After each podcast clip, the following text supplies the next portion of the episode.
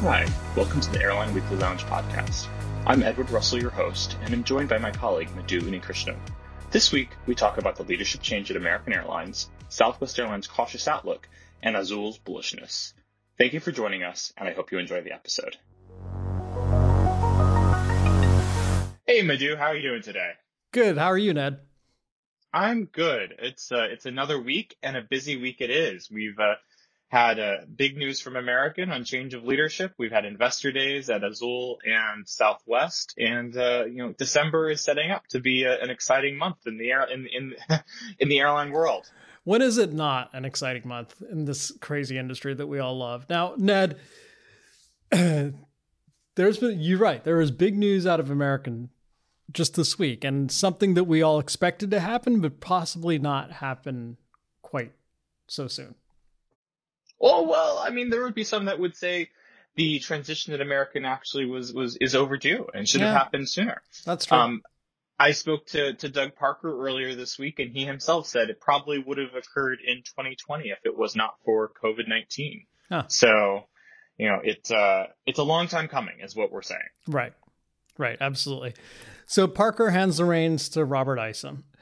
And his his deputy, who's been president under him since 2016, when Scott Kirby left for United Airlines. So this is, you know, the expected transition that we all, you know, you know we're we're looking for. Yeah, and let's take a minute. I mean, in your story, you said that uh, American had gotten American under Parker had gotten some come under some criticism, right? Absolutely. There, um, you know, travelers have been not been happy with some of the decisions. Uh, namely, they added seats to their 737s and A321s, and they've also stood very firmly behind the decision to remove uh, personal in-flight entertainment from narrow-body jets. Uh, now, you know, those those in a dollar and cents manner, those changes make uh, you know perfect sense. It's cheaper to fly a plane without uh, personal entertainment screens, and the more seats you can fit on an existing airplane means more potential revenue. But it's it's come at a, some you know passenger uh, passenger quality scores, especially as we've seen United improve their quality, and then of course Delta has been a leader in sort of uh, quality among the major carriers for quite some time. Right, but it's also worth taking a minute to to think about um, Doug Parker's remarkable career. No. Absolutely. And I don't want to downplay that. You know, you brought up criticisms, but Doug Parker has been at the helm of a major U.S. carrier since September 1st, 2001. Right. So that is quite a run. Bookended by 9-11 and COVID-19 he has seen the industry through a lot. On a personal note, I mean, he has been uh, at the helm of a, a, U.S. carrier, First America West, since since I started in air, airline and aviation journalism. So he's been a presence in my life for almost my entire career.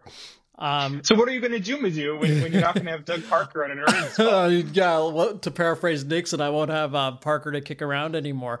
Um, it it's just it is a remarkable career. I mean, when you think he started, he was CEO along, you know, with his um, Lieutenant um, Scott Kirby for at America West, and kind of was the first to see consolidation as the next wave forward for U.S. carriers, especially coming out of 9/11. So, you know, America West swallowed up a much larger airline, US Airways. It's hard for us to remember now, but US Airways was quite a force back in the day.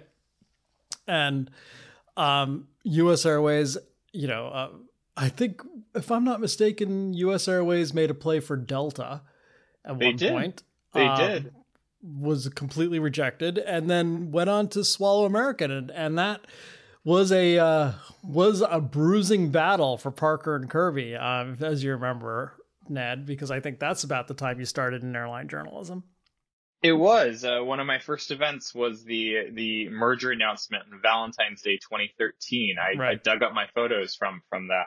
But you know, I want to go back a bit to what you said about you know Parker and consolidation. Like we really have to give Parker the credit for the current U.S. airline structure that we have today. Absolutely. You know, if it wasn't for the America West U.S. Airways merger, I think I I, I don't know where the industry would have gone because that really laid the groundwork for the consolidation that was to come, and that was Delta Northwest, United Continental, uh, Southwest AirTran, and then ultimately U.S. Airways and American.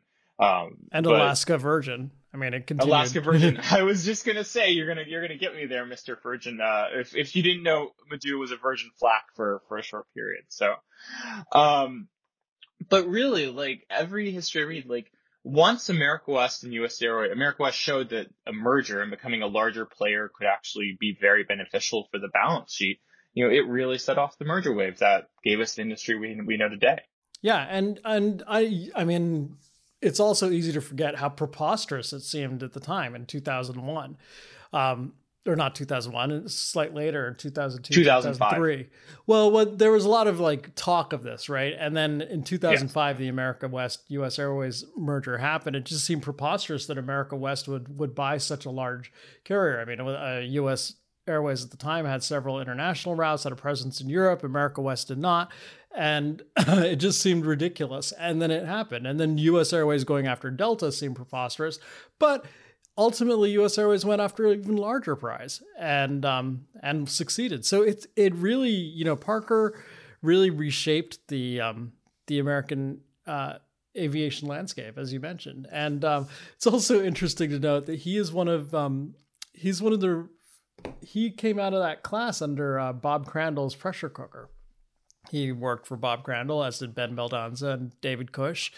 And I know I'm going to forget some. So if you if you can remember anyone else who worked who trained up through um, through Bob Crandall's shop, give me a shout at mu at skift.com. But you were going to say something, Ned? No, I, I was just laughing. Someone made a good comment about the old, uh, you know, the, the sort of the mess hall at AMR back in the day because you know Kirby was there, Parker was there, um, Kirby was there, right? I believe so. Okay, don't yeah. quote me on that. Yeah, but, but, many of today's airline leaders were were, were there, and uh, but you just yes made the point. So many people came up through that. But it's and not just there, but worked worked for Robert Crandall, which is I think an right. important point to make. Exactly, exactly. The sort of the the grandfather of, of modern major airlines, so to speak. But uh, you might not want to think that. But you know, it's interesting. So we've got so of course Parker has this legacy. You know, he's he's coming in now. Is his longtime deputy Robert Isom? You know, I got the chance to speak to him as well this week. He says no. You know, his his plan is is to keep with the strategy American has outlined. He cited you know its its network changes, which has focused a lot on its core hubs and then alliances with JetBlue in the Northeast and Alaska on the West Coast as well as moving forward with its fleet plan, which uh, the aforementioned densification on the narrow bodies, but they also streamlined a lot during the crisis, got rid of 767s, 757s, A330s, and E190s. Can't forget those.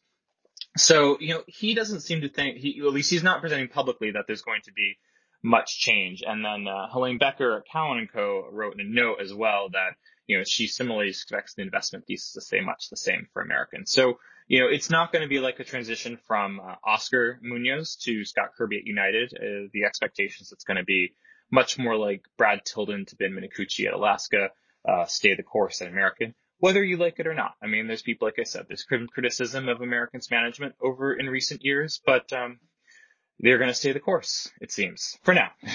For now.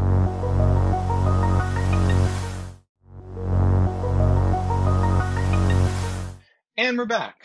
Madhu, you got a chance to listen to Southwest Airlines Investor Day on Wednesday. Can you tell us a bit about how that was? Well, the operational word is depth, schedule depth. And I hate that that's the operational word because it's one that I find impossible to pronounce. Um, but uh, Southwest is, um, you know, as we know, during the pandemic, expanded rapidly. At least it added 18 new cities. It added 70 new routes from its existing cities. It redeployed 125 aircraft to support all of this growth at the expense of schedule depth. I mean, as you know, Southwest before the pandemic was known for having multiple flights between cities, between city pairs, which allowed it a lot of operational flexibility in the case fire ops. So if there's a storm and you know a flight got canceled in Denver, just be another hour or two till the next flight. Well, obviously demand fell during the pandemic, and Southwest wiped out a lot of its schedule depth. As but, did many other airlines. As did uh, many airlines, airlines, yeah. Right. Yeah. But many most other airlines, you know, Southwest has a very unique network, right? It's all point to point. So other airlines if if there's a if there's a storm at a hub or an aircraft goes out of service, they can it's at a hub, they can move another aircraft into place, et cetera, et cetera. Southwest does not have that flexibility because its aircraft are all over the place. So um, right. so you know this this resulted in a couple really high profile meltdowns the most re- recent being in october when southwest canceled thousands of flights because of storms in florida did i get that right it was florida yes right? florida yeah. it was florida storms in florida where you know each 40 percent of southwest aircraft traveled through florida on any given day so that, that just shows you like a storm there can really ripple through the system anyway i digress so so Southwest is going to focus next year on um, adding back some of that depth to its schedule as demand is returned. You know, they, I guess let me back up. As demand started to return this year, Southwest found itself scheduling its flights, but not having the people to support those flights. So it was kind of a, a big operational mess. As um, as um, Mike Van de Ven said um, on today's investor call that uh, Southwest used the old playbook for how to recover from an IROP, and that didn't work in this pandemic era with today's staffing levels. So it's uh, be interesting to see how they add uh, add that back because Ned, as you and I were talking, they have they're planning to add thirteen thousand employees between now and the end of next year and it's a tight thirteen thousand. Yes, Madhu, that's crazy. Did you did they talk about the split between are those all frontline pilots, flight attendants, you know, airport? Like, did they talk about how that breaks down, or they didn't go into specifics, but sort of obliquely said that where they're you know where they need to focus is on ground staff. Okay. So both at the air in the airport and on the um on the ground in the ramp. So okay. um they'll be focusing on that, even though it's a very tight labor market. And um, but but but let me let me say but uh, they're not planning. Southwest isn't planning to add capacity. Uh, it's not planning to get ahead of itself in terms of staffing and capacity. So it's going to add capacity as staffing allows. So they're being okay. very cautious. I think they're they're burned by their their meltdown in October. Sounds like it. Now, now, what does adding 13,000 uh, new staff members mean for costs at Southwest? You know, that has been a concern uh, amongst the, the Wall Street, growing concern amongst Wall Street analysts is rising uh, unit costs at a lot of the a lot of the airlines. Yeah, their CASM-ex is going to go up eight percent, which is a pretty big jump. That's, that's that's big. Yeah. So a lot of that is staffing, increased wages. Um, they're compete, you know, they're having to raise their the amount they pay entry level staff as as um, Bob Jordan told us the Skift Aviation Forum, or I'm sorry, Skift Global Forum in September. So there, there's that. Um, fuel remains. I know this is CASM-ex, but fuel remains very volatile, and you know that's that's that's adding to their costs. So it, it's they're adding a ton of new aircraft. So it's it's it's going to be uh, it's going to be an interesting year. And uh, you know, as Tammy Romo, the CFO, said, it's it's still 2022 will still be a year of transition. And she actually said, right. you know, when we can safely say we're in the post-pandemic era remains really unclear, which is was kind of a surprising note to strike, given that everyone else says seems to be saying, "Oh, 2022 is when everything goes back to normal." I think there's Definitely. a growing. What did they say about business? What did they say about business travel? Um, oh yeah, so business travel is managed travels down 50% from 2019. Um, okay. But you know, the effect of Omicron has not shown up in the leisure bookings, at least in the fourth quarter or in the first quarter of next year. But business demand, it could show up in business demand, which tends to be closer in. Now, Southwest has made an aggressive push starting before the pandemic, but accelerating during the during the last 20 months to get on GDS platforms, to you know expand its presence in the managed travel space, and actually has doubled in the amount of managed travel contracts it has. Um, wow! So so you know they're they're really focusing on business and they're adding a new fare class. Oh that's exciting. Did they give any details on that? No. They said for competitive reasons they're not going to give any details but it will launch in the middle of next year and it is expected to be one notch above the wanna getaway base fare so, so it's going to be in between wanna Get Away and anytime and anytime right? yeah so it goes business select right i think business select top, uh, then anytime, anytime, then want to be away currently. So it's going to be between want to get away and, and anytime, yeah. right? So okay. they didn't go into details, but they said it will add some benefits to want to get away without subtracting benefits from that lowest fare cross, if you know what I mean. So it's they're not taking anything away from their base fare. They're going to add some benefits to want to the new fare class, and presumably anytime will be even have even more benefits. So it was all very unclear, but but there's new very very opaque, very opaque, but. uh but uh, Andrew Watterson said this will allow them to segment their fare, their market even better, and you know, uh, make sort of a divide between the the two business fares, if you were, the business select at any time, and the two, and now have two leisure focused fares. It's memories of 2016 come back when you talk about segmentation. yeah, right. I mean, that was all we talked about in 2016. Do you remember the airplane presentations in 2016 17 from American and Delta? It's a plane and shows all their yes. segmented fares going down the cabin. I, I remember those presentations well. Well, do you remember Song and Ted? Actually, why not segment out into a new airline altogether? Why not? Well, that hasn't worked in the U.S. It's worked elsewhere, but not here in the U.S. did not work here. Well, that's very interesting about Southwest. I look forward. You know, why we'll be song? watching closely. Does anyone know why it was song? I'm sure it was uh, it was um, market tested and everything. So yeah, just like Ted. What did they test that name on? Anyway, we digress a little bit. Madhu digresses. Yes. Well, it'll be very interesting that we'll be, we'll be paying attention here whether Southwest, you know, how Southwest uh, does implementing the the plans they've outlined this week uh, next year. You know, moving on to another investor day in Brazil, Azul uh, presented their outlook for 2022, which um, was I'd say much more bullish than Southwest was. Mm-hmm. You know, mm-hmm. one of the, the quote that stood out to me was Abhi Shah, their chief revenue officer. He was asked about uh, corporate travel recovery in Brazil specifically. So this is a domestic market. And he was like, will we be back to 100%? Will be above 100%. Interesting. So they are extremely bullish on, on the recovery there and, you know, really focused on presenting the Azul growth thesis going into the new year to, to investors. Well, let's stop there for a second. If you remember, Gol recently also said something similar, and that's the business travel market in Brazil is really strong because commodity prices are strong right now. So that that makes sense. It tracks. Definitely. And Azul made a point that since they are the only airline flying to, I want to say half, more than half of their destinations, because Azul focuses on right. regional points more so than Gol or Latam do. You know, they, they stand to benefit a lot from, from commodity prices, from logging, from things because they are the only game in town to get to a lot of these destinations. So, you know, that's, that's a big, you know, growth market for them. And also remember Brazil is a growing market, whereas a place like the US or Australia are, uh, you know, mature markets. Right. So, you know, they're, they're betting strongly, strongly on that. But it's, it's funny hearing the split because you, you talked to, you know, I talked to Adrian Neuhauser at Avianca a few months ago and he's seeing a 50% drop in, in business travel. Of course, the airline is much more exposed to international than Azul is, but still you would think Colombia alone has a large business travel market, but it's, it's very different, uh, different outlooks for sure. But Azul is, is bullish on the future. Of course, one question that came up was, you know, the LATAM uh, acquisition proposal that they had put forward.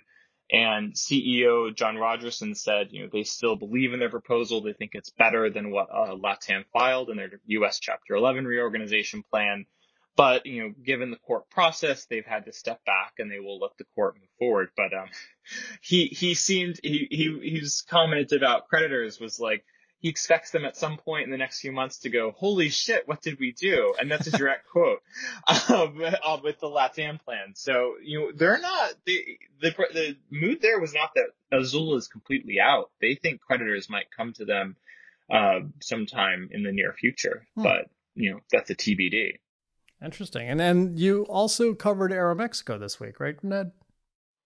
Oh, that's right. So Aeromexico had the first hearing on their reorganization plan on Monday. And at the, they, they went into the weekend with a lot of creditors, unsecured creditors objecting to the plan, which is, uh, difficult, you know, given, you know, Chapter 11 works its own ways, but in all the cases that are filed, if you don't have unsecured creditors on your side, you have some challenges to mount. But yeah, it was quite a spat. Over the, it?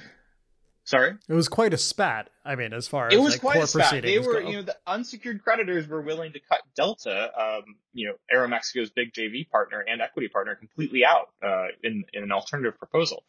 Anyway, Aeromexico and creditors managed to settle over the weekend. Going into Monday, they had settled their disagreements over the equity value of the airline, which uh, they said could vary by as much as $1 billion. But uh, the judge was happy with the settlement and she set uh, January, I want to say 18th for, yeah, January 18th for the confirmation hearing for Aeromexico's restructuring plan. So we could, if, if all goes as, you know, as planned and knock on wood, these things can change, uh, we could see the second major Latin American, uh, chapter 11 plan, uh, process coming to an end, Aeromexico exiting in the first quarter. So, oh, and given the plan, Delta will walk away with at least a 20% stake in Aeromexico, which is a significant drop. They hold um, 49% of the voting shares currently. So, you know, they're taking a big haircut, but they maintain, they, they remain Aeromexico's prime partner. So that's, that's a win for them, I'm guessing. So no, more proof that 2022, not 2021 is the year of transition. Absolutely. Absolutely. Well, Madhu, thank you so much for, for joining me today. Of course, it's your job, but it's always a pleasure to have you here.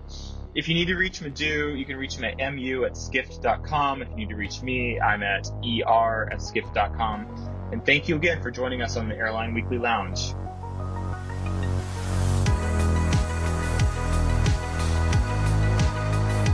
Thank you for joining us for this week's episode of the Airline Weekly Lounge podcast. Should you have comments or questions, drop editor Madhu Unnikrishnan a note at mu at skift.com. And of course, check out airlineweekly.com for a new issue every Monday and updates on the latest airline news throughout the week.